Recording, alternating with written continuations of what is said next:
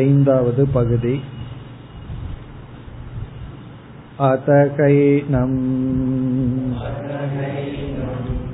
ககோலகம் கௌஷீதகேயகம் பப்ரச்ச யாஜ்ஞவல்க்யேதி கோவாச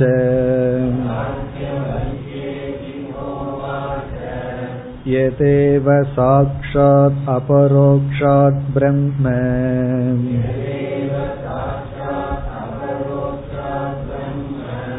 ய ஆத்மா சர்வாந்தரக தம் மே வியாசக்ஷ்வேதி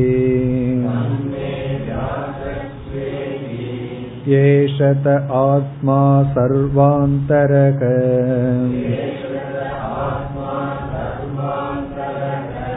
கதமோ யாஜ்ஞவல்க்ய சர்வாந்தரக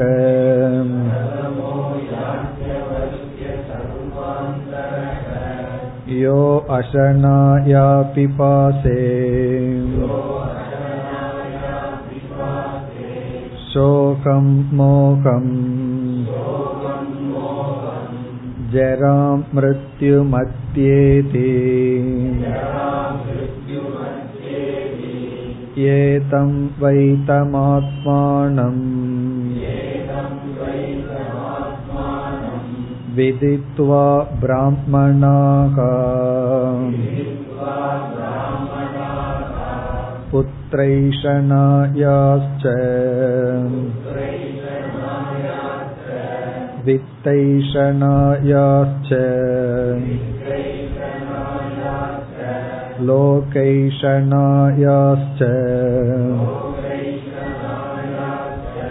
வ்யுத்தாய அத பிக்ஷாச்சர்யம் சரந்தி யாஹ்யேவ புத்ரைஷணாம்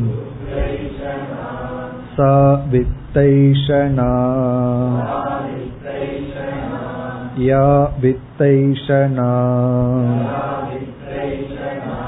சா லோகைஷணா உபேகேதே ஏஷனே ஏவ பவதக தஸ்மாத் பிராமணக பாண்டித்யம் நிர்வித்ய பால்யேன திஷ்டாசே பால்யம் ச பாண்டித்யம் ச நிர்வித்ய அத முனிஹி அமௌனம் ச மௌனம் ச நிர்வித்ய அத பிராமணக சப்ராமணக கேன ஸ்யாத் யேன ஸ்யாத் தேன ஈத்ருஷ ஏவ அதோன்யதார்த்தம் ததோக ககோலக கௌஷீதகேயக உபரராம.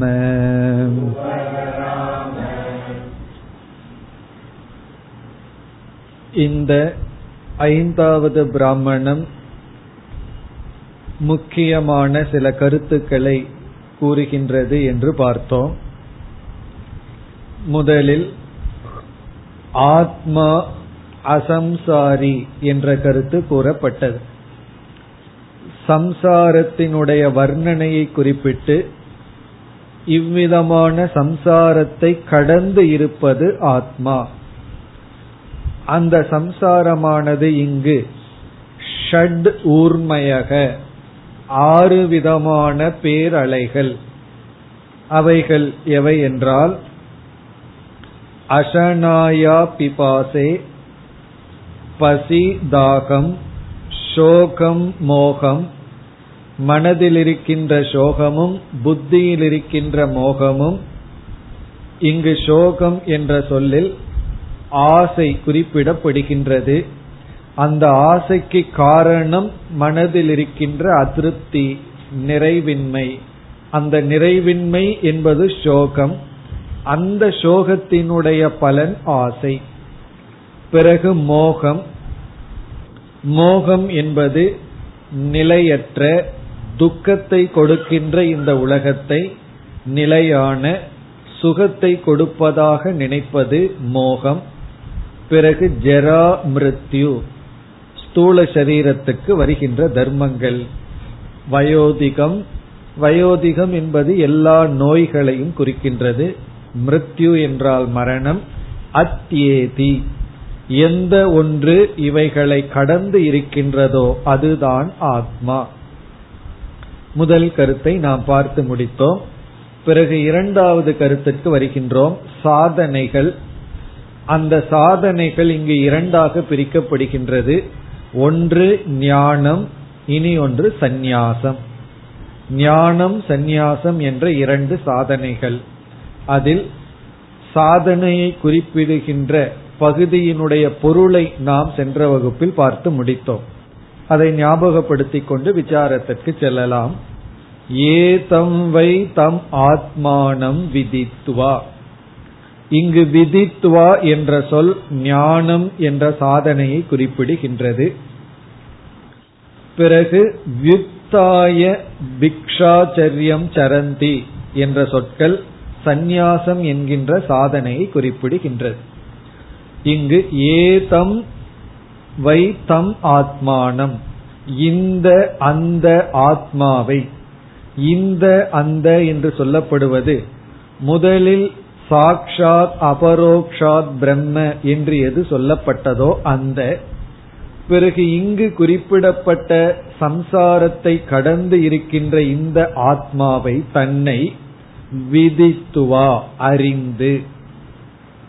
ஆகவே அறிதல் என்பது இந்த ஆத்மாவை அடைய சாதனையாக சொல்லப்பட்டுள்ளது. ஆத்ம பிராப்தி சாதனம் ஆத்ம வேதனம். ஆத்மாவை அறிதல், ஆத்மாவை அடைதல். பிறகு பிராமணாகா என்ற சொல் தகுதியை உடையவர்களை குறிக்கின்றது. சாதன சதுஷ்டய சம்பன்னாகா என்ன செய்கின்றார்கள், இதை அறிந்து புத்திர ஏஷனா வித்த ஏஷனா லோக ஏஷனா என்கின்ற மூன்று விதமான ஆசைகள். இதனுடைய விளக்கத்தை நாம் பிறகு பார்ப்போம். புத்திரன் மீது உள்ள பற்று, பொருளின் மீதுள்ள பற்று, லோகத்தின் மீதுள்ள பற்றை என்ன செய்து வியுக்தாய, இப்படிப்பட்ட பற்றிலிருந்து வெளியே வந்து அத பிறகு பிக்ஷாச்சரியம் சரந்தி, பிக்ஷாச்சரியம் என்றால் சந்நியாச வாழ்க்கையை மேற்கொள்கின்றார்கள். இதுவரைக்கும் நம்ம சென்ற வகுப்புல பார்த்து முடித்தோம். இப்பொழுது நாம் சாதனைக்கு வருகின்றோம். சாதனைக்கு பிறகு அனாத்மாவில் உள்ள ஆசையை பற்றிய விபாகத்தை பிறகு பார்ப்போம். அந்த சாதனையை நாம் இரண்டாக பார்த்தோம். ஒன்று ஞானம், இனி ஒன்று சந்நியாசம். அதைத்தான் இப்பொழுது நாம் பார்க்க வேண்டும். இந்த பகுதி வரை சொல் பொருளை பார்த்துட்டோம். இனி விளக்கத்துக்கு செல்கின்றோம். இங்கு விதித்துவா என்ற சொல் ஆத்மாவை அடைய உபாயமாக குறிப்பிடப்பட்டுள்ளது. நம்முடைய லட்சியம் ஆத்ம பிராப்தி, ஆத்மாவை அடைவதுதான் நம்முடைய லட்சியம். ஆத்மாவை அடைதல் சொன்னா என்ன அர்த்தம்? ஆத்மா என்றால் அகம், நான். இப்ப என்னை நான் ஏன் அடைய வேண்டும்? நானே இப்பொழுது இருக்கும் பொழுது நான் ஏன் என்னை அடைய வேண்டும்? வேற எதையாவது அடையணும் அப்படின்னு சொன்னா ஓகே. ஒருவர் ரொம்ப தூரம் பயணம் பண்ணி போறார். கேக்குறோம், எதற்கு இவ்வளவு தூரம் டிராவல் பண்றீங்கன்னு. அவர் சொல்றாரு, யாரோ ஒரு நண்பருடைய பெயரை சொல்லி இவரை பார்க்கறதுக்காக நான் போறேன்னு சொன்னா ஓகே, அல்லது இந்த இடத்த பார்க்கறதுக்கு போறேன்னு சொன்னா ஓகே. இவர் ரொம்ப தூரம் பயணம் பண்ணதுக்கு அப்புறம் யார பார்க்க போறீங்கன்னா என்னை பார்க்க போறேன்னு சொன்னா அது எப்படி இருக்கும்? உங்களை பார்க்கறதுக்கு நீங்க எங்கேயுமே போக வேண்டாமே, இருக்கிற இடத்திலேயே நீங்கள் இருக்கிறீர்களே. ஆகவே நான் அகங்கிறது எப்படி லட்சியம் ஆகும்? இது ஒரு பெரிய பூர்வபக்ஷம் வேதாந்தத்துல இருக்கு. எனக்கு அப்பாற்பட்ட ஒன்று எனக்கு லட்சியமாகும், நானே எனக்கு எப்படி லட்சியமாக முடியும் என்றால் இங்க கொடுக்கிற லட்சணம் நமக்கு துணை செய்கின்றது. அதாவது இங்கு சொல்லப்பட்ட 6 விதமான சம்சாரத்தில் இருக்கின்ற நான் 6 விதமான சம்சாரத்தை கடந்த நானை அடைய வேண்டும். இப்ப நான் அடைய வேண்டிய நான் யார் என்றால் சம்சாரி அகம், அசம்சாரியான அகத்தை அடைய வேண்டும். அப்ப டிராவல் பிட்வீன் யார், 2 பேர் யார் என்றால் சம்சாரி அகம் டு அசம்சாரி அகம். இப்ப நான் அடைய வேண்டிய ஆத்மா அசனாயா பிபாசே சோகம் மோகம் ஜரா மிருத்யும் அத்யேதி, இந்த சம்சாரத்தை கடந்து இருக்கின்ற அகத்தை நான் அடைய வேண்டும்.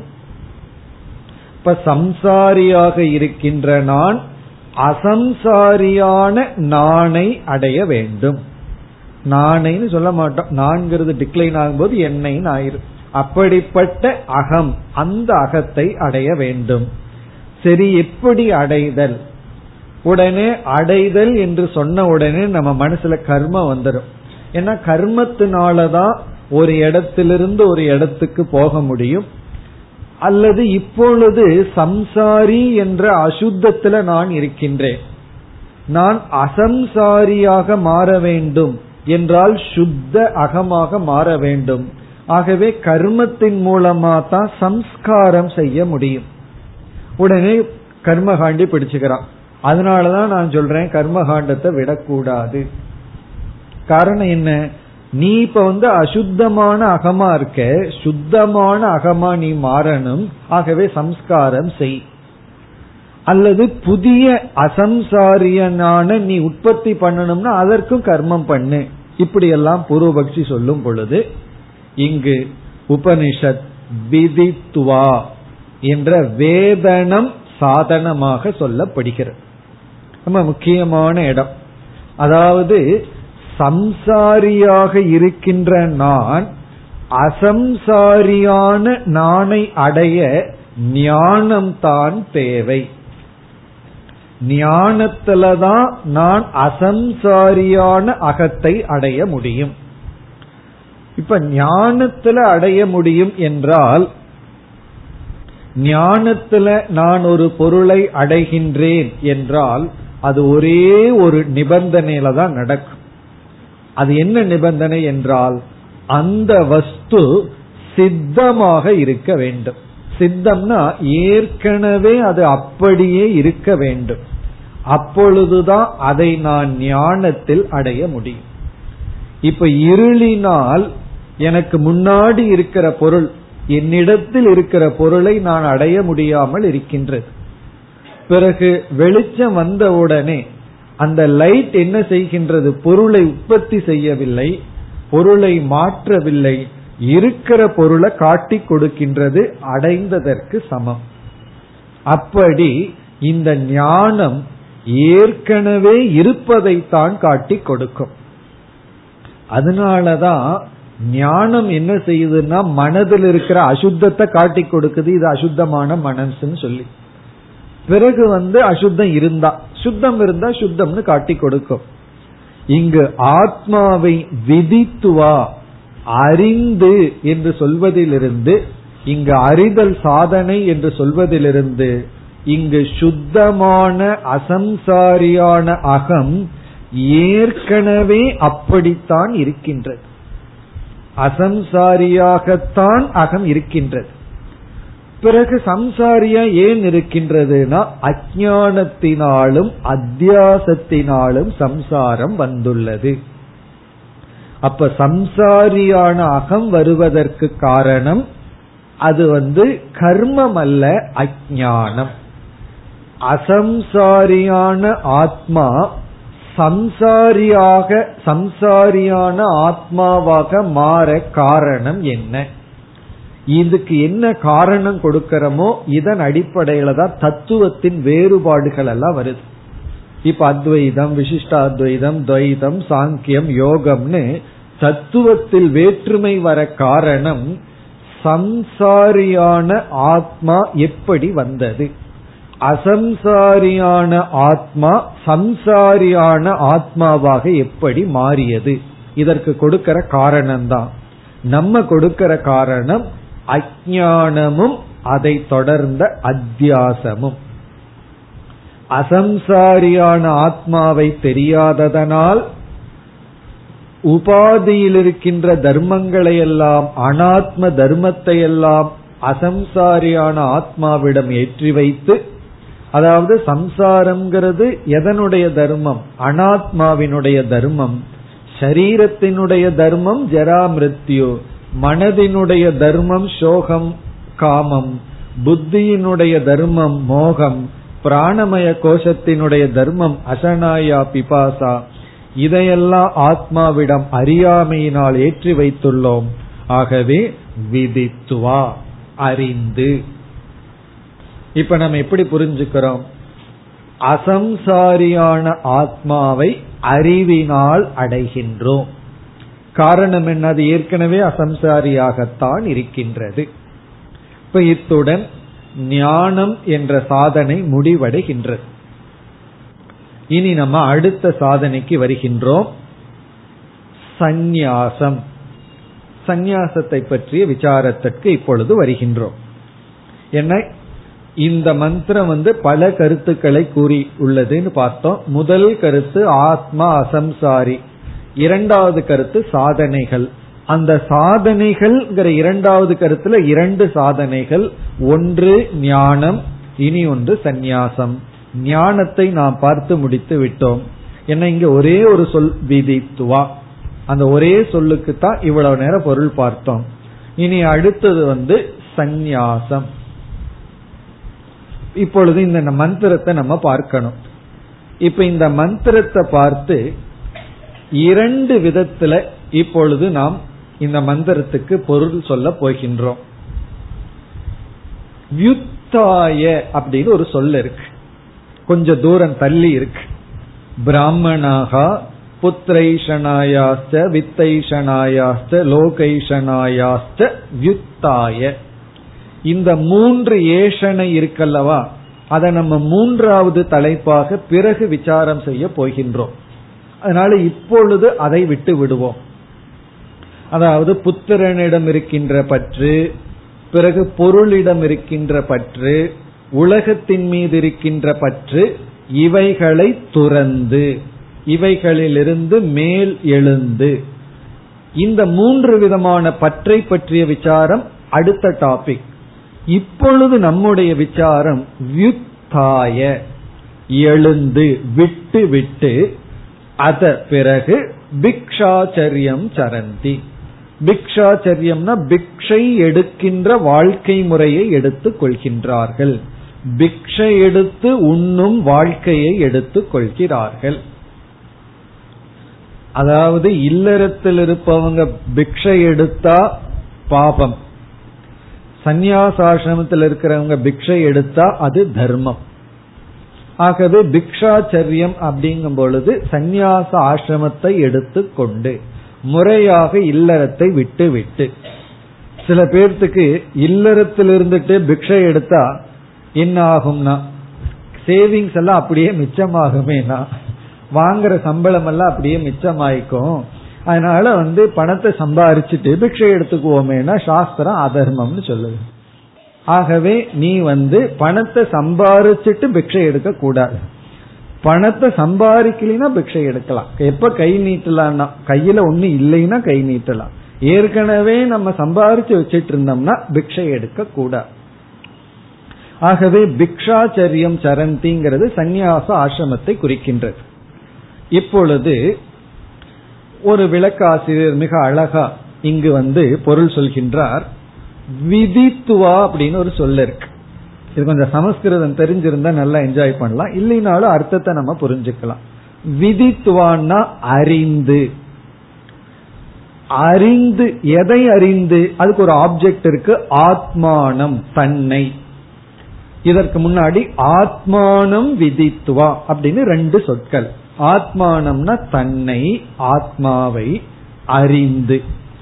ஆத்மாவை அறிந்துங்கிறதுக்கு பிறகு வித்தாயங்கிற சொல்ல போடணும். தன்னை அறிந்ததற்கு பிறகு இவைகளையெல்லாம் விட்டு சந்நியாசத்தை எடுத்து கொள்கின்றான், அப்படி ஒரு அர்த்தம். முதல் அர்த்தம் விதித்துவாங்கிறதுக்கு அப்புறம் வித்தாய, அப்படித்தான் இங்க உபனிஷத்துலயும் இருக்கு. உபனிஷத்துல இருக்கிற ஆர்டர் படி படிச்சோம்னா ஆத்மாவை அறிந்ததற்கு பிறகு இவன் இந்த ஆசைகளிலிருந்து மேல் எழுந்து சந்நியாச வாழ்க்கையை மேற்கொள்கின்றான். அப்ப விதித்துவாங்கிறதுக்கு பிறகு வித்தாயங்கிற வார்த்தைய போடுறோம். வித்தாயன்னா மேலெழுந்து பிக்ஷாச்சரியம் சரந்தி, எதை அறிந்து?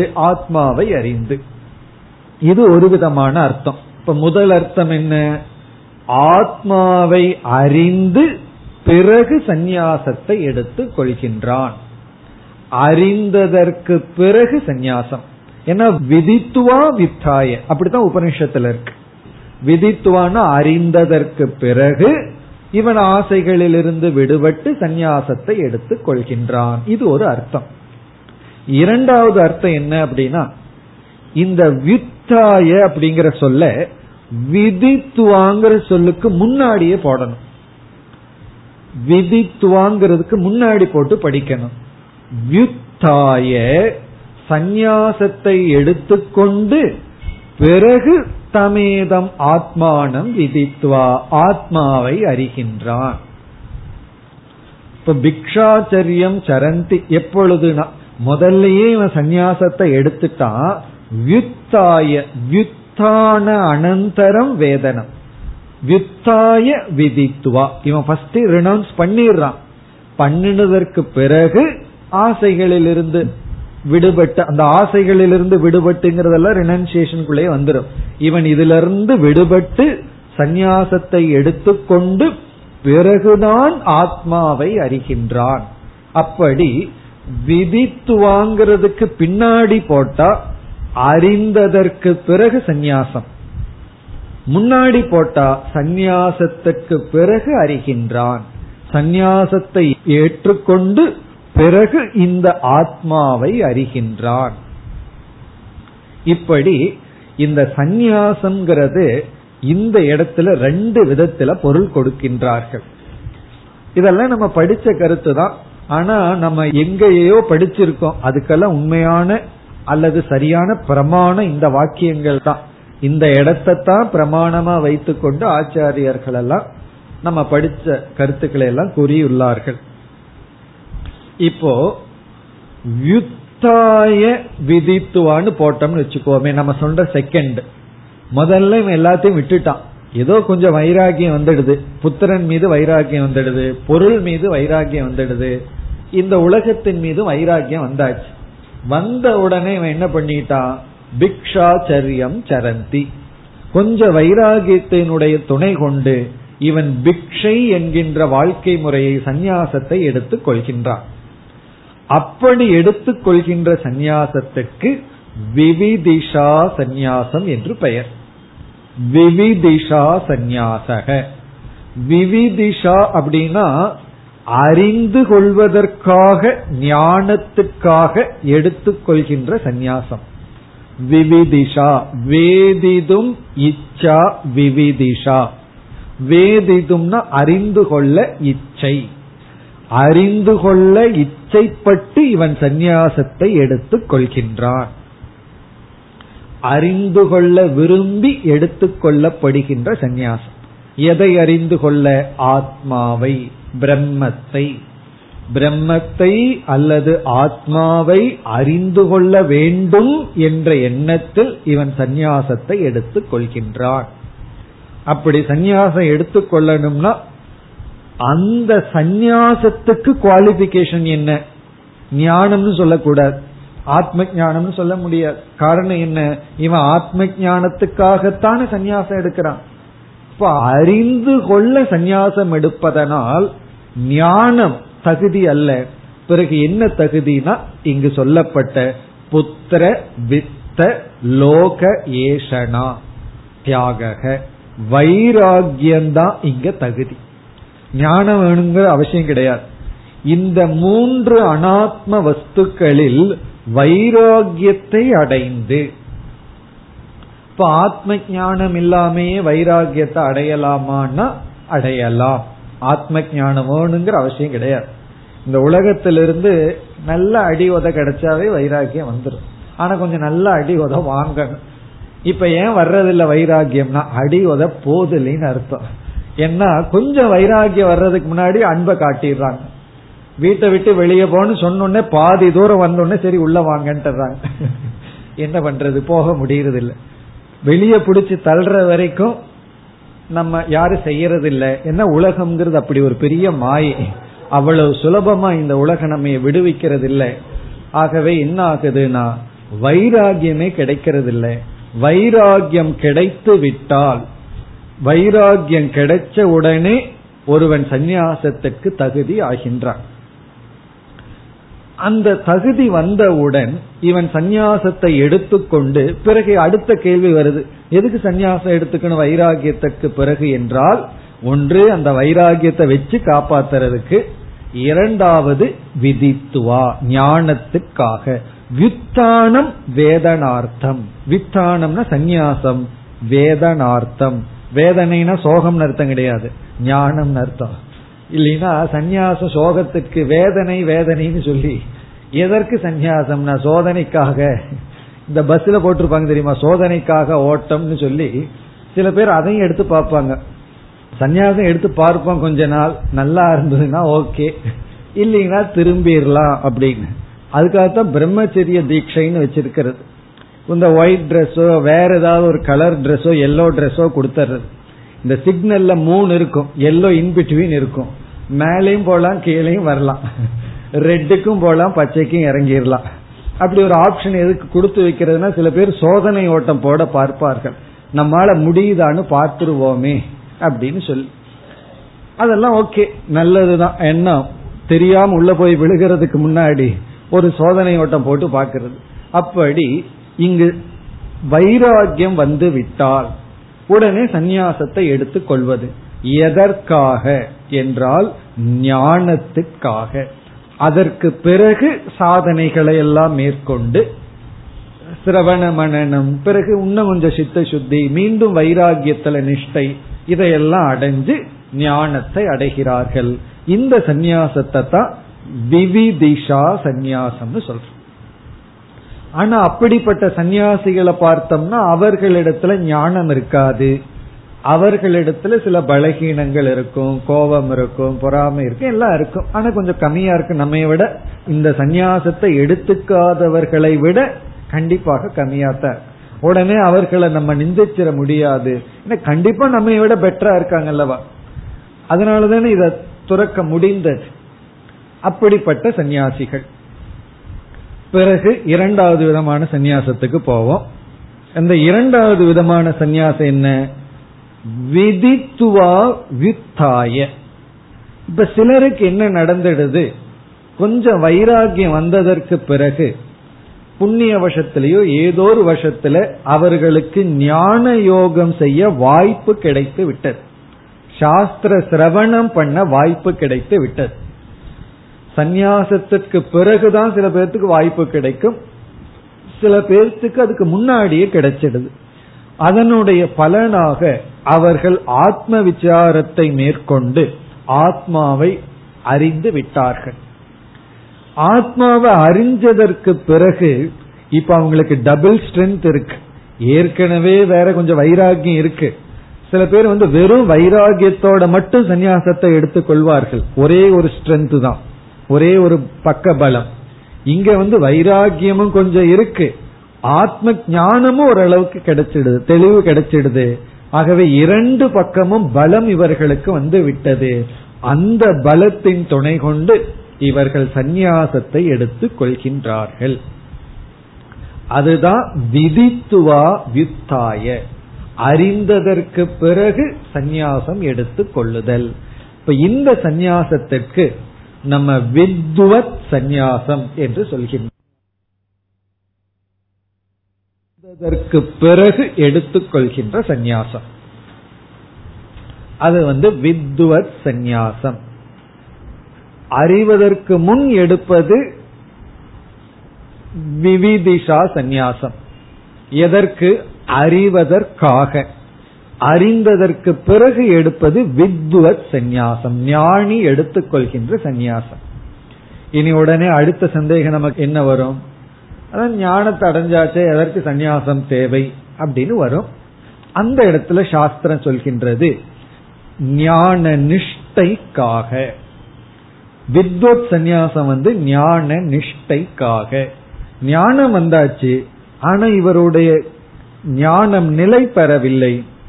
ஞானத்தை நிலை பெற நிதித்தியாசனம்ங்கிறது முக்கிய சாதனை ஆகின்றது. அந்த நிதித்தியாசனத்திற்காக எடுத்துக்கொள்கின்ற சந்நியாசம் வித்வத் சந்நியாசம். இப்ப நம்ம ரெண்டு விதமான சந்நியாசத்தை பார்த்துட்டோம். விவிதிஷா சந்நியாசம், வித்வத் சந்நியாசம். விவிதிஷா சந்நியாசம்னா வைராகியத்தின் துணை கொண்டு சந்நியாசத்தை எடுத்தாச்சு, அதற்கு பிறகு ஞான யோகத்தை மேற்கொள்கிறார்கள். ஞான யோகத்துக்காக ஞானத்துக்காக எடுத்துக்கொள்கின்ற சந்நியாசம். இரண்டாவது சந்நியாசம் எடுக்கிறதுக்கு முன்னாடியே இவருக்கு ஞானம் விட்டது.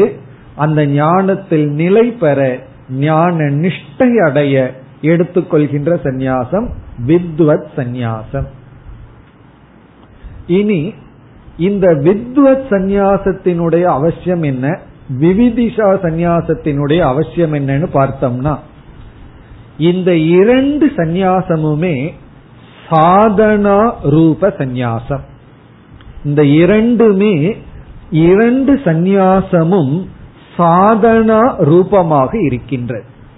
இந்த ரெண்டுமே சாதனையாக சந்நியாசம் செயல்படுகிறது. ஆகவே இப்ப ரெண்டு சந்நியாசம்னு நம்ம பிரிச்சு சொன்னாலும் இந்த இரண்டையுமே ஒரு சந்நியாசத்துக்குள்ள அடக்கிறோம். அது சாதனா ரூப சந்நியாசம். சாதனா ரூப சந்நியாசம்னா இந்த இரண்டு சந்நியாசமும் சாதனையாக பயன்படுகின்றது. இனி அடுத்த கேள்வி என்ன சாதனை என்றால், ஒரு சந்நியாசம் ஞானத்துக்கு சாதனையாக, இனி ஒரு சந்நியாசம் ஞான நிஷ்டைக்கு சாதனையாக பயன்படுகிறது. ஒன்று ஞானத்துக்கு சந்நியாசம் சாதனையாகிறது, அப்படித்தான் சங்கரர் சொல்றார். இங்கு அறிமுகப்படுத்தும் பொழுதே இங்கு சந்நியாசம் ஞானாய அல்லது ஞான நிஷ்டாய ரெண்டும் சாதனையாக பயன்படுகிறது. ஞானத்துக்கு சாதனை, ஞான நிஷ்டைக்கு சாதனை. இப்ப இங்கதான் நம்ம மனதில் நன்கு புரிந்து கொள்ள வேண்டிய கருத்து என்னன்னா, இந்த சந்நியாசம்ங்கிறது ஒரு சாதனையா இருக்கிறதுனால ஒரு கால் சந்நியாசம் என்கின்ற வாழ்க்கை முறையை காலத்தினுடைய மாற்றத்தினால் எடுத்துக்கொள்ள முடியாத போதிலும் அந்த சாதனையை பின்பற்றி விட்டால், இப்ப சந்நியாசம்ங்கிற வாழ்க்கை முறையை நாம் எடுத்துக்கொள்ள முடியவில்லை, ஆனால் இந்த ரெண்டு சந்நியாசமுமே சாதனைக்காகத்தானே. அந்த சாதனையை ஒருவன் பின்பற்றி விட்டால் அப்பொழுது அந்த சாதனையினுடைய பலனை ஒருவர் அடைய முடியும். எப்படின்னா, இப்ப விவிதிஷா சந்நியாசம் எடுத்துக்கிறது ஒரு சாதனைக்காக. அந்த சாதனையை ஒருவன் விவிதிஷா சந்நியாசத்தை எடுக்காமல் செய்யலாம், செய்ய முடியும். அதனாலதான் வித்வத் சந்நியாசம்னே ஒண்ணு இருக்கு. பிறகு வித்வத் சந்நியாசம்னு ஒண்ணு சொல்றமே, ஞானத்துக்கு பிறகு எடுத்துக்கொள்ற சந்நியாசம். அந்த சந்நியாசத்துல எந்த சாதனைக்காக சந்நியாசம் எடுத்துக்கொள்ளப்படுகிறதோ அந்த சாதனையை ஒரு கால் சந்நியாசம் எடுத்துக் கொள்ளாமல் செய்ய முடிந்தால், அதாவது விவிதிஷா சந்நியாசத்தை ஒரு சாதனைக்காக எடுத்துக்கிறோம், அந்த சாதனையையும் வித்வத் சந்நியாசம் ஞானத்துக்கு பிறகு சந்நியாசம் எடுத்துக்கொள்றோம் ஒரு சாதனைக்காக, அந்த சாதனையையும் சந்நியாசம் என்ற ஒரு வாழ்க்கை முறையை எடுத்துக்கொள்ளாமல் செய்ய முடிந்தால் அந்த சாதனையினுடைய பலனாக ஞானமும் ஞான நிஷ்டையும் நாம் அடைவோம். அப்ப நமக்கு அந்த கோல் கிடைச்சிரும். அந்த கோல்ங்கிறது என்ன? ஞானமோ ஞான நிஷ்டையோ கிடைச்சிடும். இப்ப ஞானமும் ஞான நிஷ்டையும் நமக்கு கிடைச்சிடுதுன்னு சொன்னா அடைய வேண்டிய லட்சியத்தை அடைஞ்சிட்டோம். அப்படி அடைந்தவர்கள் ஒரு கால் கிரகஸ்தாசிரமத்திலேயே இருந்தால் அவர்களும் முக்தர்களாகி விடுகின்றார்கள். ஜனகர் போன்றவர்களையெல்லாம் சாஸ்திரமே உதாரணமாக கொடுக்கின்றது. இப்ப ஜனகர் ஞானத்துக்காகவோ ஞான நிஷ்டைக்காகவோ சந்நியாச வாழ்க்கையை மேற்கொள்ளவில்லை. யாராவது ஞானத்துக்கும் ஞான நிஷ்டைக்கும் சந்நியாச வாழ்க்கையை மேற்கொண்டு அந்த வாழ்க்கையை எந்த சாதனைக்காக மேற்கொண்டார்களோ அந்த சாதனையை அவர்கள் செய்திருந்தால் கண்டிப்பாக அவர்களும் ஞானத்தையும் ஞான நிஷ்டையும் அடைகிறார்கள். ஆனால் ஒரு கால் ஒருவர் சந்நியாச வாழ்க்கை முறையை மேற்கொண்டு விட்டார், யாரோ ஒரு எக்ஸ் சந்நியாச வாழ்க்கையை மேற்கொண்டு விட்டார். எதற்காக சந்நியாச வாழ்க்கையை மேற்கொண்டாரோ அந்த சாதனையை செய்யவில்லை என்றால் அவருக்கு ஞானமும் கிடைக்காது, ஞான நிஷ்டையும் கிடைக்காது. ஆகவே இங்கு சாதனை முக்கியத்துவம் பெறுகின்றது, வாழ்க்கை முறை இரண்டாவதாக இருக்கின்றது. அது காலத்துக்கு தகுந்த மாதிரி மாறி இருக்கு. அந்த காலத்துல எதி தர்மம்னு சிலது இருக்கு, அதுல சிலதெல்லாம் நம்ம பின்பற்றவே முடியாது. அதுல முதல் தர்மம் என்ன தெரியுமோ? எதி அடுப்பு பத்த வைக்க கூடாதுன்னு இருக்கு. சன்னியாசி அடுப்பு பத்த வைக்க கூடாது அப்படின்னா நம்ம இப்ப இருக்கிற கார்பரேஷன் வாட்டர் அப்படியே குடிக்கணும்னு அர்த்தம். சுட வச்சு குடிக்க கூடாது.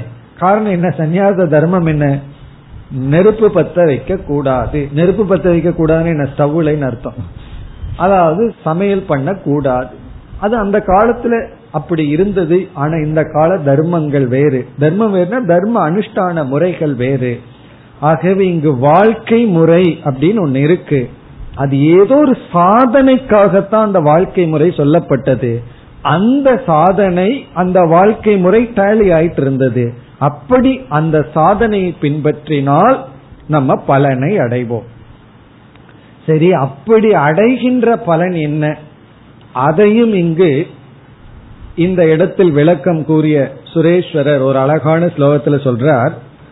மூன்றாவது ஒரு சந்நியாசத்தை அறிமுகப்படுத்துறார்.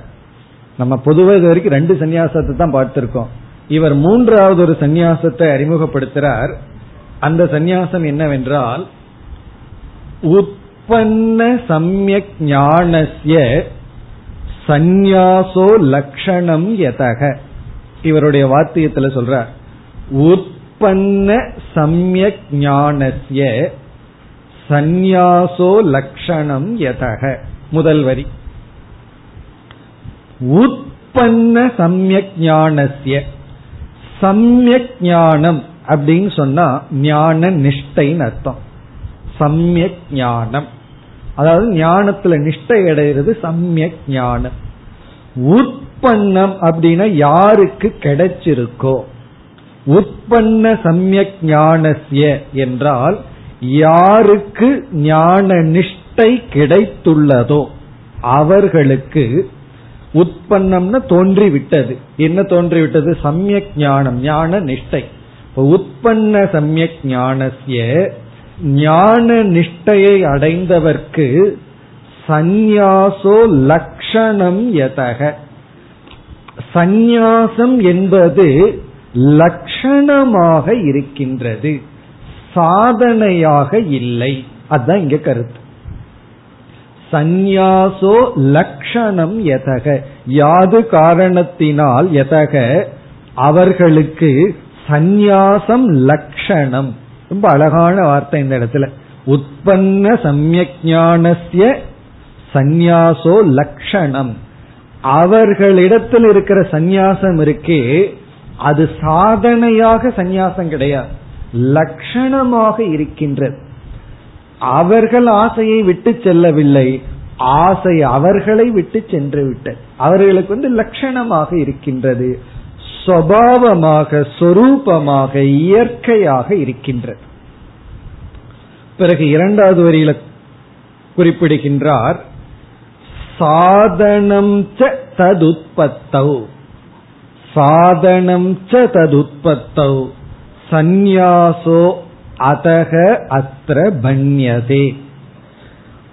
சாதனம் ச ததுத்பத்தௌ சந்நியாசோ அதக அத்ர பண்யதே. இப்ப இரண்டாவது வரியை பார்த்தோம்னா, சாதனம் ச ததுத்பத்தௌ சந்நியாசக சாதனம், சாதனம் ததுத்பத்தௌ அதை உற்பத்தி செய்ய சந்நியாசக சாதனம். இப்ப இரண்டாவது வரியில சாதனா ரூப சந்நியாசத்தை சொல்ற, சாதனம் ச ததுத்பத்தௌ சந்நியாசோ அதக அத்ர பண்யதே.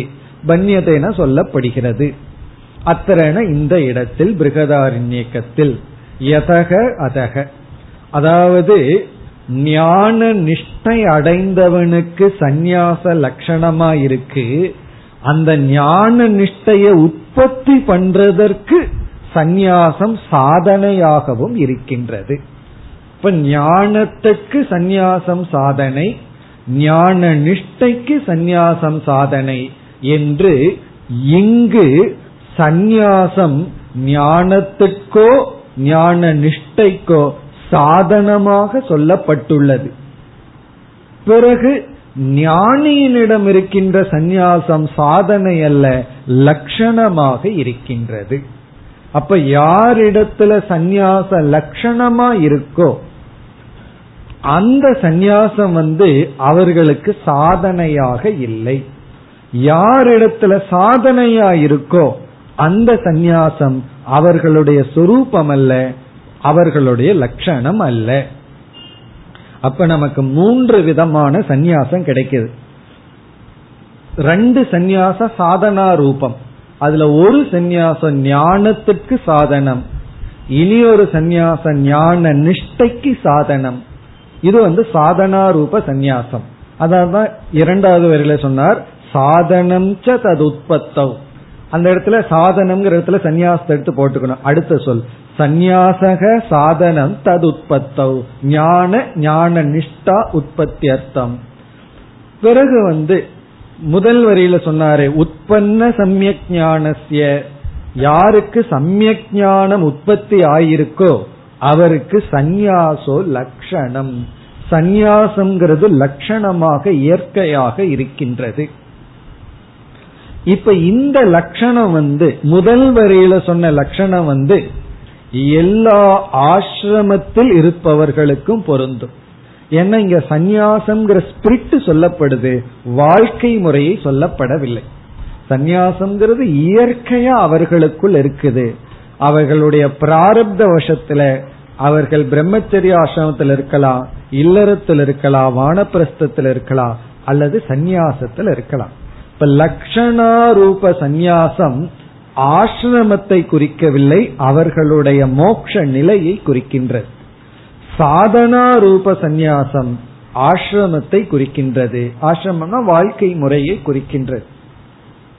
ஆனா இங்க நம்ம புரிஞ்சுக்க வேண்டிய கருத்து என்னன்னா, வாழ்க்கை முறையை எடுத்துக்கொள்வது சாதனைக்காக.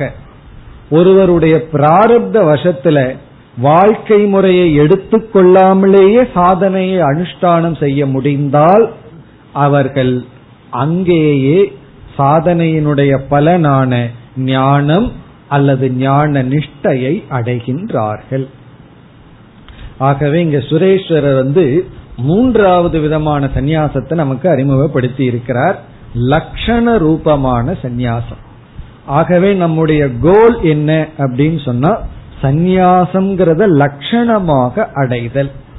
இந்த சாதனைக்கு லட்சணத்திற்கும் உள்ள வேறுபாடு என்னவென்றால், சாதனை என்று சொல்லும் பொழுது அங்க ஒரு முயற்சி இருக்கும், கஷ்டம் இருக்கும், அதை கஷ்டப்பட்டு செய்யணும். லட்சணம் என்று சொல்லும் பொழுது நம்முடைய இயற்கையா இருக்கும், சுபாவமா இருக்கும். உதாரணமா, குழந்தை நடந்து பழகும் பொழுது அது சாதனை, நடந்து பழகிற ஸ்டேஜ்ல சாதனை. அதனாலதான் குழந்தை நடக்கிறத பார்த்தா நமக்கு பயமா இருக்கும், எப்ப விழுகுமோன்னு சொல்லி. அப்படி மாறி மாறி ஒரு நடனம் ஆடுற மாதிரி நடந்துட்டு இருக்கும், சாதனை. நடந்ததற்கு பிறகு, நடந்து பழகியதற்கு பிறகு இந்த நடத்தல் அப்படிங்கிறது நம்முடைய சுபாவம், அது இயற்கையா இருக்கும். அது ஒண்ணு நமக்கு ஒரு சாதனையாக இருக்காது. இப்ப நான் ஒருவர் இடத்துல ஒன்றை எடுத்துக்கொண்டு வர சொல்றேன், கஷ்டமான ஒரு பொருளை எடுத்துக்கொண்டு வர சொல்றேன். அந்த பொருளை எடுக்கிறது தான் சாதனையா தெரியுமே தவிர நடக்கிறது சாதனையா இருக்கா? ஏன்னா அது சுபாவமாகி விட்டது. அப்படி சாதனை என்பது பிரயத்தனத்துடன் பெயினோட இருக்கும், வேதனையோட இருக்கும். சுபாவம்ங்கிறது இயற்கையாக இருக்கும். இங்க சந்நியாசம் சுபாவம் அப்படின்னு சொன்னா அனைத்திலிருந்தும் அகம் மமங்கிற புத்தியினுடைய விடுதலை சுபாவம். எந்த பொருளையும் என்னுடையது என்று நினைக்க மாட்டார், எதையும் நான், எந்த அனாத்மாவையும் நான் நினைக்க மாட்டார். ஏதாவது பொருளை என்னுடையதுங்கிற புத்தி இருந்தாத்தேன்னு அதை விடணும். இது எதுவுமே நம்முடையதல்ல அப்படிங்கும் பொழுது அது சுபாவம். அத ஜனகர் ரொம்ப அழகான வார்த்தையில சொல்லி காட்டுறார், எஸ்யமே சாஸ்தி சர்வத்ர எஸ்யமே நாஸ்தி கிஞ்சன. எனக்கு எல்லாமே என்னுடையதா இருக்கு. எஸ்யமே சாஸ்தி சர்வத்ர, எல்லாமே என்னுடையது. அல்லது எஸ்யமே நாஸ்தி கிஞ்சன, என்னுடையது எதுவுமே இல்லை. ரெண்டு எக்ஸ்ட்ரீம் போயிடுறார். ஒன்னா எல்லாமே என்னுடையதுதான், இல்லைன்னா எதுவுமே என்னுடையதல்ல. இப்படி இருக்கும் பொழுது மிதிலாயாம் பிரதீப்தாயாம் நமே தக்ஷண கிஞ்சன, மிதிலை எரியும் பொழுது நான் எரியவில்லை. ஏன்னா மிதிலை மட்டும் என்னுடையதுன்னு நினைச்சா என்ன ஆயிரும்? அது எரிஞ்சா இவரும் எரிஞ்சிருவார், இவருக்கும் ஒரு எரிப்பு வரும். ஆனா இவர் என்ன சொல்றார்? என்னுடையது அனைத்தும் அல்லது என்னுடையது எதுவும் இல்லை. அப்படி இருக்கையில் மிதிலாயாம் பிரதீப்தாயாம், மிதிலை எரியும் பொழுது நமே கிஞ்சன தக்யதே, எனக்கு எந்த விதமான எரிச்சலும் இல்லை. தக்யதேன எரிச்சலும் இல்லைன்னா என்ன அர்த்தம்? நான் துயரப்படவில்லை. இது லட்சணாரூப சந்நியாசம். ஆகவே இங்கு சந்நியாசம் என்பது இரண்டு விதத்தில் சாதனையாக சொல்லப்பட்டுள்ளது. இனி அடுத்த கருத்து, எதற்கு இங்கு சந்நியாசம் என்றால் சாதனைக்குன்னு பார்த்துட்டோம். ஆனா இந்த இடத்துல ஒரு பூர்வ பட்சி சங்கரரிடம் ஆர்கியூ பண்றான். இந்த சந்நியாசம்ங்கிற ஆசிரமத்தையே நான் ஒத்துக்க விரும்பல, அது வேத பாக்கியம் என்று சந்நியாச விஷயத்தில் இங்கு ஒரு விசாரம் இருக்கின்றது, மிக சுருக்கமான விசாரம். அதையும் நாம் இப்பொழுது மேற்கொள்வோம். அதாவது சங்கரர் ஒரு சிறிய விசாரத்தை மேற்கொள்கின்றார். இந்த விசாரத்தினுடைய தலைப்பு சந்நியாச விசாரக, சந்நியாசம்ங்கிற ஆசிரமத்தினுடைய விசாரம். முதல்ல பூர்வபக்ஷியினுடைய கருத்தை எல்லாம் பார்ப்போம், பிறகு நம்முடைய பதில் என்னன்னு பிறகு பார்ப்போம். பூர்வபக்ஷி என்ன சொல்றான்? சந்நியாசம்ங்கிற ஒரு ஆசிரமத்தையே நான் ஏற்றுக்கொள்ள விரும்பவில்லை, காரணம் வேதம் அதை ஏற்றுக்கொள்ளவில்லை. வேதத்துல சொல்லி இருக்கு, இருந்தாலும் அவன் அப்படி சொல்றான். அதனாலதான் அவன் பூர்வபக்ஷி, வேதத்தை தப்பா புரிஞ்சுக்கிறதுனாலதான் பூர்வபக்ஷி, அவன் அப்படி சொல்றான். அவன் என்னென்ன ஆர்குமெண்ட் கொடுக்கறான்னு இப்பொழுது பார்ப்போம். பிறகு சங்கரர் என்ன பதில் சொல்றாருன்னு பிறகு பார்ப்போம். இப்ப நம்ம பூர்வ பக்ஷிக்கு போறோம். ஆகவே இதை கேட்கும் பொழுதே தப்பு தப்புன்ட்டு கேட்கணும், மனசுல நினைச்சிட்டு கேட்கணும், போலீஸ் புத்தியோட கேட்கணும்னு அர்த்தம். அதாவது என்ன சொன்னாலும் நம்ப மாட்டேங்கிற புத்தியில கேட்கறது போல. இது பூர்வ பக்ஷியினுடைய தவறான கருத்துக்கள். ஏன்னா சில சமயம் பூர்வ பக்ஷிய ஓவரா எக்ஸ்பிளைன் பண்ணோம்னா சில பேர் அந்த கட்சியில சேர்ந்துக்குவாங்க. சரியா தானே இருக்கு, ஏன்னா பூர்வபக்ஷி சும்மா சொல்றது இல்லையா, அவனும் ஒரு லாஜிக்கோட சொல்றான், ஒரு தர்க்கத்தோட சொல்றான். ஆகவே தர்க்கத்தோட சொல்லும் போது நமக்கு அந்த பக்கம் ஜாயின் பண்ணிக்கலாம்னு ஆசை வந்துடும். அதனாலதான் இங்க வந்து பூர்வபக்ஷியினுடைய முதல் கருத்து என்ன சொல்றான், இங்க உபனிஷத்துல வந்து வித்தாய பிக்ஷாச்சரியம் சரந்தின்னு வேற தெளிவா எழுதியிருக்கு. அது இல்லைன்னு சொல்ல முடியாது, ஏன்னா தெளிவா இருக்கே, மிக தெளிவா சந்நியாசம் சொல்லப்பட்டதுனால இங்க சந்நியாசமே உபனிஷத்துல சொல்லப்படலைன்னு சொல்ல முடியாது. ஆகவே வித்தாய பிக்ஷாச்சரியம் சரந்திங்கிற வாக்கியத்தை அர்த்தவாத வாக்கியமாக எடுத்துக் கொள்வோம். இந்த அர்த்தவாதம் வந்து அவனுக்கு இங்க ஹெல்ப் பண்ணுது. அவன் என்ன சொல்றான், அர்த்தவாத வாக்கியம்னு சொல்றான். அர்த்தவாத வாக்கியம்ங்கிறதுக்கு என்ன அர்த்தம் மறந்துட்டோமோ? அர்த்தவாத வாக்கியம்னு ஒரு காலத்துல படிச்சிருக்கோம்.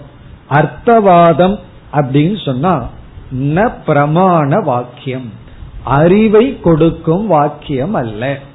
ஸ்துதி பரம் நிந்தா பரம், ஒருத்தரை நம்ம புகழ்றோம் அப்படின்னா அறிவை கொடுக்கறதுக்காக புகழல, சும்மா புகழ்றோம் அப்படிங்கறதுல இருந்தே புகழ்ச்சி எல்லாம் பொய்ன்னு தெரியுது, அது உண்மை அல்ல அப்படின்னு தெரியுது. அதே போல நிந்தனை, அறிவை கொடுக்கறதுக்காக நம்ம நிந்திக்கவில்லை. அப்படி இது வந்து அர்த்தவாத வாக்கியம். இந்த அர்த்தவாதத்திலேயே பல அர்த்தவாதத்தை நம்ம படிச்சிருக்கோம். அதாவது எத்தனையோ விதமான அர்த்தவாதம் எல்லாம் இருக்கு. அதுல இவன் என்ன சொல்றான், பூதார்த்தவாதக அப்படின்னு சொல்றான். பூதார்த்த வாக்கியம், பூதார்த்த வாக்கியம் அப்படின்னு சொன்னா அதெல்லாம் நம்ம ஒரு காலத்துல படிச்சிருக்கோம், இருந்தாலும் சுருக்கமா ஞாபகப்படுத்திக்கும். பூதார்த்த வாக்கியம் அப்படின்னு சொன்னா இந்திரன் வந்து வஜ்ராயுதத்தை கையில வச்சிருக்கான் அப்படின்னு சொல்லி உபனிஷத் சொல்லுது. வஜ்ரஹஸ்த புரந்தரக உபனிஷத்னா வேதத்துல சொல்லியிருக்கு, இந்திரனுடைய கையில வஜ்ராயுதம் ஒரு ஆயுதம் இருக்கு அப்படின்னு ஒரு வாக்கியம். இப்போ இந்த வாக்கியம் இருக்கே, இந்த வாக்கியத்தை நம்ம பூதார்த்தவாதம்னு சொல்றோம். காரணம் என்ன அப்படின்னு சொன்னா, இந்த வாக்கியம் வந்து நமக்கு தெரியாத ஒரு விஷயத்தை தான் சொல்லுது. ஏன்னா இந்திரனை நம்ம பார்த்துட்டு இருக்கிறோமா? இந்திரனை நம்ம பார்க்கல. ஆகவே இந்திரனையே பார்க்கலைன்னா அவன் கையில வஜ்ராயுதம் இருக்கா இல்லையான்னு நமக்கு எப்படி தெரியும்? வஜ்ராயுதத்தையும் நம்ம பார்க்கல. ஆகவே இது தெரியாத விஷயத்த சொல்லுது. சரி, தெரியாத விஷயத்த சொன்னாலும் நம்முடைய அனுபவத்துக்கு முரண்படுற விஷயத்த சொல்லுதா? அதுவும் கிடையாது. ஏன்னா இந்திரன் கையில வஜ்ராயுதம் இருக்கலாம், இருக்கிறதுல தப்பு கிடையாது. ஆகவே அனுபவத்துக்கு விரோதமாகவும் சொல்லல, அனுபவத்துக்கு உட்பட்ட விஷயத்தையும் சொல்லல. அதத்தான் பூதார்த்தவாதம். அப்படின்னா என்ன, அது இருக்கலாம் இல்லாம இருக்கலாம், அதை பத்தி நமக்கு முக்கியத்துவம் கிடையாது. ஆகவே இந்திரங்கையில வஜ்ராயுதம் இருக்குங்கிற ஞானத்தை கொடுக்கறதுல உபனிஷத்துக்கு அல்லது வேதத்துக்கு தாற்பயம் இல்லை. இந்திரன் சக்தி வாய்ந்தவன், அந்த ஞானம் தான் கொடுக்கப்படுகிறது. ஆகவே உனக்கு சக்தி வேணும்னா இந்திரனை வழிபடு. கையில தூக்குற சக்தி, காலில் நடக்கிற சக்தி எல்லாம் இல்லையா, உடல்ல சக்தி இல்லையா, நீ இந்திரனை வழிபடு அப்படின்னு வேதத்துல சொல்லப்பட்டிருக்கு. இந்திரனை வந்து சக்தி வேணும்னு வழிபடுன்னு வேதத்துல சொல்லியிருக்கே, அப்ப உடனே நமக்கு ஒரு சந்தேகம் வரும், என்ன இந்திரன் அவ்வளவு சக்தி வாய்ந்தவரா? நமக்கு வந்து சக்தி வேணும்னு ஒருத்தர்கிட்ட வழிபட போகும்போது அவர் சக்திமானா இருக்கணும்ல, அவரே பலகீனனா இருந்தா அவர் எப்படி வழிபட முடியும்? ஆகவே ஒரு அர்த்தவாதம் வருது, இந்திரன் வந்து வஜ்ராயுதத்தை வைத்துள்ளவர். இப்ப இந்த அர்த்தவாதம் எதற்குனா இந்திரன் சக்தி உள்ளவன் காட்டுவதற்கு. இந்திரன் சக்தி உள்ளவன் ஏன் காட்டணும்? ஒரு விதி வாக்கியம் இருக்கு, உனக்கு சக்தி வேணும்னா இந்திரனை வழிபடு. ஆகவே இந்த விதி வாக்கியத்துக்கு சப்போர்ட் பண்ற ஒரு அர்த்தவாத வாக்கியம், இந்திரன் கையில வஜ்ராயுதம் இருக்கு ஆகவே அவர் சக்தி வாய்ந்தவர், சக்தி வாய்ந்த அவரை நீ வழிபட்டா உனக்கு சக்தி கிடைக்கும். இதற்காகத்தான் இந்திரங்கையில வஜ்ராயுதம் இருக்குன்னு சொல்லப்பட்டிருக்கு. நம்ம அதை போய் உண்மைன்னு நினைச்சிட்டு இருக்கணுங்கிற அவசியம் கிடையாது. அது இந்திரன் சக்தி வாய்ந்தவன்கிற தாற்பயத்திற்காக சொல்லப்பட்டிருக்கு. நீ லிட்டரலா வஜ்ராயுதம் இந்திரங்கையில் இருக்குன்னு நினைச்சிட்டு இருக்க வேண்டிய அவசியம் இல்லை. அப்படி இருக்கிறது போல இங்க வந்து பிக்ஷாச்சரியம் சரந்தின்னு ஒரு அர்த்தவாதம் தான், இத கேட்டுட்டு நீ ஓடி போயிடாத அப்படின்னு சொல்லப்பட்டு இத கேட்டுட்டு நீ சன்னியாசம் எடுத்துக்காத, உண்மையில் நினைச்சுக்காத, இது வேற எதற்கோ சொல்லப்பட்டிருக்கு. ஆகவே இது வெறும் அர்த்தவாதம். இந்த வாக்கியத்தை நீ பிரமாண வாக்கியமா எடுத்துக்கொண்டு சந்நியாசத்தை எடுத்துக்கொள்ள கூடாது. சரி, எடுத்துக்கொண்ட என்ன ஆகும்? உடனே பூர்வபக்ஷி அடுத்த பாயிண்ட சொல்றான். ஃபர்ஸ்ட் யுத்தாய பிக்ஷாச்சரியம் சரந்திங்கிறத பிரமாண வாக்கியமாக, அறிவை கொடுக்கும் வாக்கியமாக எடுத்துக்கொள்ளாமல் அர்த்தவாதமாக பொருள்படுத்துகின்றான். இரண்டாவது என்ன சொல்றான்? வேதத்திலேயே ஒரு வாக்கியம் இருக்கு, வேத சந்நியசனாத், வேத சந்நியசனாத் சூத்ரக ஸ்யாத், தஸ்மாத் வேதம் ந சந்நியசேத். வேதத்தை ஒருவன் விட்டுவிட்டால் அவன் சூத்ரன் ஆகி விடுகின்றான். வேதம் ஓதுவதையோ வேதம் சொல்றபடி வாழ்றதையோ நாம் விட்டுவிட்டால் ஒருத்தன் சூத்ரன் ஆகி விடுகின்றான். இங்க சூத்ரன்னா மிக கீழானவன் ஆகி விடுகின்றான். ஆகவே யார் பிராமணன், யார் வேதத்தை பின்பற்றுகிறார்களோ அவர்கள் பிராமணர்கள், யார் வேதத்தை விட்டு விடுகிறார்களோ அவர்கள் சூத்ரர்கள். இங்க சந்நியாசத்துல நம்ம வேதத்தையும் தியாகம் பண்றோம். என்ன, யஜ்ஞோபவீதத்துடன் தியாகம் செய்யப்படுகிறது. சர்வ சந்நியாசம், எல்லாத்தையும் விட்டுறோம், எந்த விதிமுறைகளும் கிடையாது. ஆகவே நம்ம யஜ்ஞோபவீதம், நம்ம பூநூல் போன்றவர்களையெல்லாம் விட்டு விடுவதனால் சந்நியாசத்துல என்ன ஆகுது? வேதத்தை துறந்தவராகின்றோம், நாம் கீழான நிலைக்கு சென்று விடுகின்றோம். இது அவன் கொடுக்கிற இரண்டாவது ரீசன். பிறகு மூன்றாவது என்ன பண்றான்?